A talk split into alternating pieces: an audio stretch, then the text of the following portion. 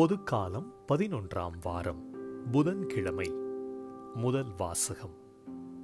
இதோ நெருப்புத் தேரில் எலியா விண்ணகத்துக்கு சென்றார். அரசர்கள் இரண்டாம் நூலிலிருந்து வாசகம். அதிகாரம் இரண்டு திருவசனங்கள் ஒன்று மற்றும் ஆறு முதல் பதினான்கு வரை. ஆண்டவர் எலியாவை சுழற்காற்றில் விண்ணுக்கு எடுத்துக்கொள்ள இருந்த பொழுது எலியாவும் எலிசாவும் கில்காலிலிருந்து புறப்பட்டு சென்றனர். மீண்டும் எலியா எலிசாவை நோக்கி ஆண்டவர் என்னை யோர்தானுக்கு அனுப்பியுள்ளார் எனவே நீ இங்கேயே தங்கியிரு என்றார். அதற்கு அவர் வாழும் ஆண்டவர் மேல் ஆணை உம் உயிர் மேலும் ஆணை நான் உம்மை விட்டு பிரிய மாட்டேன் என்றார். ஆகவே அவர்கள் இருவரும் தொடர்ந்து பயணம் செய்தனர். அவர்கள் யோர்தான் நதிக்கரையை அடைந்து அங்கே நின்றனர். அவர்களை பின்தொடர்ந்து சென்ற இறைவாக்கினர் குழுவினர் ஐம்பது பேரும் சற்று தொலைவில் நின்று கொண்டனர். அப்பொழுது எலியா தம் போர்வையை எடுத்து சுருட்டி அதை கொண்டு நீரை அடித்தார். தண்ணீர் இருபுறமும் பிரிந்து கொள்ள இருவரும் உலர்ந்த தரை மீது நடந்து நதியை கடந்தனர். அவர்கள் அக்கறைக்கு சென்றவுடன் எலியா எலிசாவை நோக்கி உன்னிடமிருந்து எடுத்துக்கொள்ளப்படும் முன் நான் உனக்கு என்ன செய்ய வேண்டும் என்று சொல் என்று கேட்டார். அதற்கு எலிசா உமது ஆவி என் மீது இரு மடங்காக இருப்பதாக என்றார். எலியா அவரை நோக்கி நீ கேட்பது கடினமான காரியம். உன்னிடமிருந்து நான் எடுத்துக்கொள்ளப்படும் போது நீ என்னை காண்பாயாகில் அது உனக்கு கிடைக்கும். இல்லையெனில் கிடைக்காது என்றார். இவர்கள் இவ்வாறு உரையாடிக் கொண்டு வழி நடந்து செல்கையில் இதோ நெருப்புத் தேரும் நெருப்பு குதிரைகளும் திடீரென நடுவே வந்து அவர்களை பிரித்தன. எலியா சுழற்காற்றில் விண்ணகத்துக்கு சென்றார்.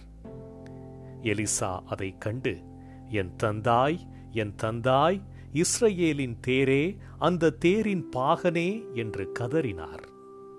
அதற்கு மேல் அவரால் அவரை காண முடியவில்லை.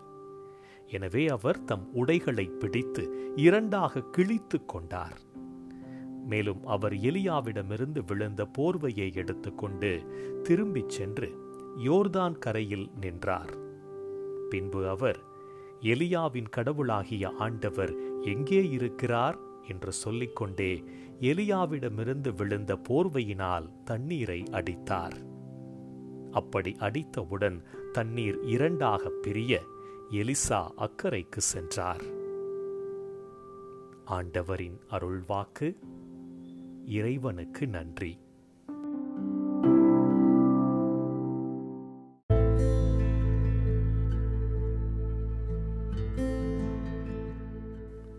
பதிலுரை பாடல்.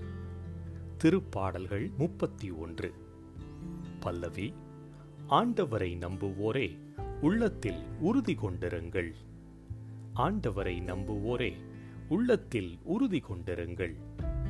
உமக்கு அஞ்சி நடப்போர்க்கு நீர் வைத்திருக்கும் நன்மை எத்துணை பெரிது.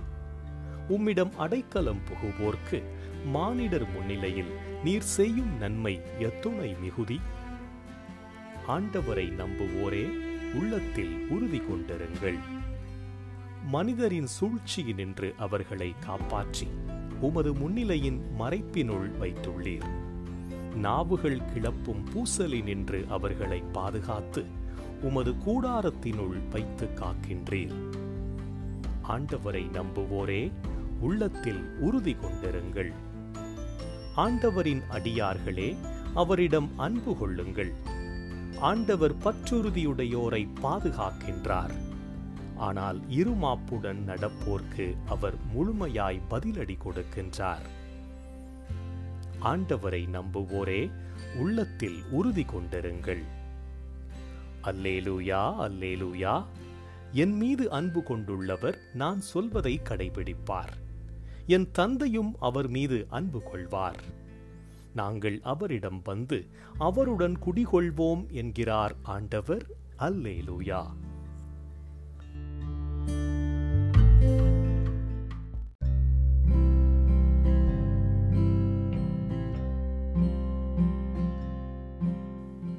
நற்செய்தி வாசகம். மறைவாய் உள்ளதை காணும் உங்கள் தந்தையும் உங்களுக்கு கைமாறு அளிப்பார். மக்தேயு எழுதிய நற்செய்தியிலிருந்து வாசகம். அதிகாரம் ஆறு. திருவசனங்கள் ஒன்று முதல் ஆறு வரை மற்றும் பதினாறு முதல் பதினெட்டு வரை.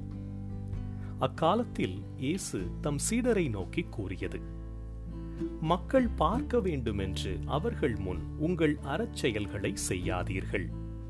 இதை குறித்து நீங்கள் எச்சரிக்கையாயிருங்கள். இல்லையென்றால் உங்கள் விண்ணக தந்தையிடமிருந்து உங்களுக்கு கைமாறு கிடைக்காது. நீங்கள் தர்மம் செய்யும் போது உங்களை பற்றி தம்பட்டம் அடிக்காதீர்கள். வெளிவேடக்காரர் மக்கள் புகழ வேண்டுமென்று தொழுகை கூடங்களிலும் சந்துகளிலும் நின்று அவ்வாறு செய்வர். அவர்கள் தங்களுக்குரிய கைமாறு பெற்றுவிட்டார்கள் என உறுதியாக உங்களுக்கு சொல்கிறேன். நீங்கள் தர்மம் செய்யும் போது உங்கள் வலக்கை செய்வது இடக்கைக்கு தெரியாதிருக்கட்டும். அப்பொழுது நீங்கள் செய்யும் தர்மம் மறைவாயிருக்கும். மறைவாய் உள்ளதை காணும் உங்கள் தந்தையும் உங்களுக்கு கைமாறு அளிப்பார். நீங்கள் இறைவனிடம் வேண்டும் பொழுது வெளிவேடக்காரரைப் போல் இருக்க வேண்டாம். அவர்கள் தொழுகை கூடங்களிலும் வீதியோரங்களிலும் நின்று கொண்டு மக்கள் பார்க்க வேண்டுமென இறை வேண்டல் செய்ய விரும்புகிறார்கள். அவர்கள் தங்களுக்குரிய கைமாறு பெற்றுவிட்டார்கள் என உறுதியாக உங்களுக்கு சொல்கிறேன். ஆனால் நீங்கள் இறைவனிடம் வேண்டும் பொழுது உங்கள் உள்ளறைக்கு சென்று கதவை அடைத்துக் கொண்டு மறைவாய் உள்ள உங்கள் தந்தையை நோக்கி வேண்டுங்கள். மறைவாய் உள்ளதை காணும் உங்கள் தந்தையும் உங்களுக்கு கைமாறு அளிப்பார். மேலும் நீங்கள் நோன்பு இருக்கும்போது வெளிவேடக்காரரைப் போல முகவாட்டமாய் இருக்க வேண்டாம். தாங்கள் நோன்பு இருப்பதை மக்கள் பார்க்க வேண்டுமென்றே அவர்கள் தங்கள் முகங்களை விகாரப்படுத்திக் கொள்கிறார்கள். அவர்கள் தங்களுக்குரிய கைமாறு பெற்றுவிட்டார்கள் என உறுதியாக உங்களுக்கு சொல்கிறேன். நீங்கள் நோன்பு இருக்கும்போது உங்கள் தலையில் எண்ணெய் தேய்த்து முகத்தை கழுவுங்கள். அப்பொழுது நீங்கள் நோன்பு இருப்பது மனிதருக்கு தெரியாது. மாறாக மறைவாய் இருக்கிற உங்கள் தந்தைக்கு மட்டும் தெரியும். மறைவாய் உள்ளதை காணும் உங்கள் தந்தையும் உங்களுக்கு ஏற்ற கைமாறு அளிப்பார். ஆண்டவரின் அருள்வாக்கு கிறிஸ்துவே உமக்கு புகழ். thank you